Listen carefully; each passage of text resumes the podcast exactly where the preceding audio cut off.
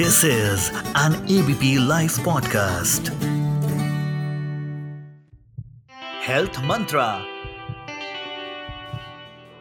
Male versus female breast cancer के क्या differences हैं, क्या सिमिलैरिटीज़ हैं, क्या कॉजेज़ हैं रिस्क फैक्टर्स हैं? इन्हीं के बारे में आज हम बात करेंगे। मेरा नाम है डॉक्टर नूपुर और मैं वेल वुमेन क्लिनिक की फाउंडर हूँ।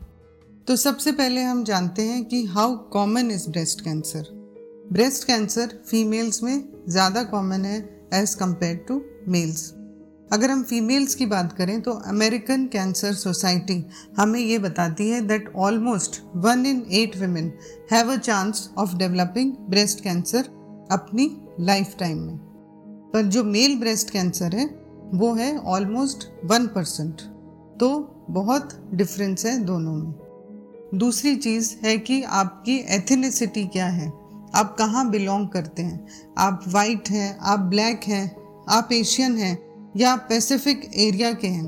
तो अगर हम एशियन विमेन की बात करें तो ऑलमोस्ट 95 पर वन लैख फीमेल्स को ये ब्रेस्ट कैंसर हो सकता है।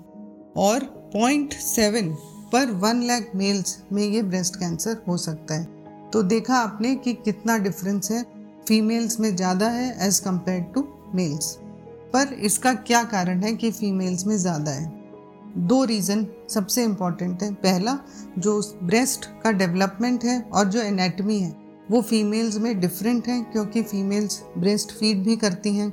मिल्क डक्ट्स होती हैं लॉब्यूल्स होते हैं, पर जो मेल ब्रेस्ट है, उसमें हार्मोन लेवल भी कम होता है और डक्ट्स भी कम होती है और मेनली फैट होता है। और दूसरा कारण है ईस्ट्रोजन लेवल्स तो ईस्ट्रोजन हार्मोन जो कि मेनली फीमेल हार्मोन है, वो ब्रेस्ट सेल को मल्टीप्लाई करवाता है एक्स्ट्रा डिवाइड कराता है। उसमें ब्रेस्ट सेल में ईस्ट्रोजन के रिसेप्टर होते हैं, जिसके कारण वो हाईली सेंसिटिव होते हैं रैपिडली मल्टीप्लाई करते हैं। इसीलिए फीमेल्स में इसका रिस्क ज़्यादा है। कुछ रिस्क फैक्टर जो मेल्स में ही होते हैं, वो हैं जेनेटिक म्यूटेशंस या अनडिसेंडेड टेस्टिस या फिर कुछ जेनेटिक सिंड्रोम्स जिसको हम कहते हैं क्लाइन फेल्टर सिंड्रोम उसमें एक एक्स्ट्रा एक्स क्रोमोजोम होता है जिसकी वजह से मेल्स में इसका रिस्क बढ़ जाता है। फीमेल स्पेसिफिक रिस्क फैक्टर क्या होते हैं? सबसे पहला बीइंग अ फीमेल दूसरा, कि मीनार्क, यानी कि महावारी का जल्दी शुरू होना और लेट ख़त्म होना बिफोर 12 एंड आफ्टर 55 ईयर्स तीसरी चीज़, जो फीमेल्स आज तक माँ नहीं बनी या फिर जिनका एक ही बच्चा है, या जिन्होंने जन्म दिया एट एन ओल्डर एज या जिन्होंने ब्रेस्ट फ़ीड नहीं किया, उनमें भी इसका रिस्क ज़्यादा है। जो ब्रेस्ट डेंसिटी फीमेल्स की है, वो भी ज़्यादा होती है, वो भी एक रिस्क फैक्टर है फॉर डेवलपिंग ब्रेस्ट कैंसर कुछ रिस्क फैक्टर सेम है मेल और फीमेल में, जैसे कि बढ़ती उम्र, या फिर जेनेटिक म्यूटेशन जो B R C A one and two है, या फिर फैमिली हिस्ट्री तो फैमिली हिस्ट्री भी एक बहुत इंपॉर्टेंट रोल अदा करती है, जो आप हमारे प्रीवियस एपिसोड में देख सकते हैं।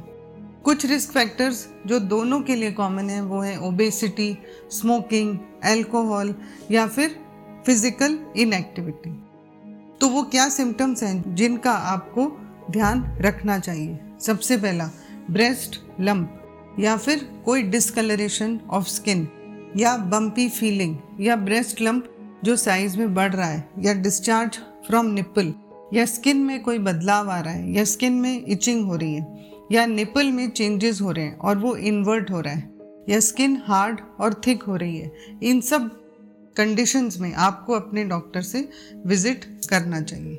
कुछ टेस्ट जो आपको वो एडवाइस करेंगे, कुछ रेगुलरली होंगे, कुछ आपके सिम्टम के अनुसार होंगे, वो होंगे ब्रेस्ट अल्ट्रासाउंड मेमोग्राफी और ज़रूरत पड़े तो बायोप्सी भी करनी पड़ती है। यदि ब्रेस्ट कैंसर का डायग्नोसिस इस्टेब्लिश हो जाता है, मेल हो या फीमेल हो, इसका ट्रीटमेंट प्रोटोकॉल होगा सर्जरी, फॉलोड बाय या कीमोथेरेपी या हार्मोन थेरेपी या रेडिएशन थेरेपी, इन्हीं का कॉम्बिनेशन। पर ये एक ऐसा कैंसर है जो हम प्रिवेंट कर सकते हैं। ऑल कोई भी गारंटी नहीं है कि आपको कैंसर नहीं होगा, पर prevention can start from your own home क्योंकि आपको ये सीखना है कि सेल्फ एग्जामिनेशन कैसे करना चाहिए। उसके अलावा आप जेनेटिक टेस्टिंग करा सकते हैं, यदि आपकी family history of breast cancer है। आप फिजिकली एक्टिव रह सकते हैं, अपना वेट को कंट्रोल रख सकते हैं और हेल्दी डाइट ले सकते हैं। और कुछ चीज़ें जो हमने अभी डिस्कस करी कि कब हमें अपने डॉक्टर को विज़िट करना चाहिए। जब आपको अनयूजल लंप फील हो, कोई चेंज इन शेप हो चेंज इन साइज़ हो, या फिर अपियरेंस जो हो, वो डिफरेंट हो तो टू समराइज ब्रेस्ट कैंसर किसी में भी हो सकता है, चाहे मेल्स हों, चाहे फीमेल्स हों ऑल दो फीमेल्स में इसका रिस्क ज़्यादा है। तो आज के लिए इतना ही, फिर मिलेंगे अगले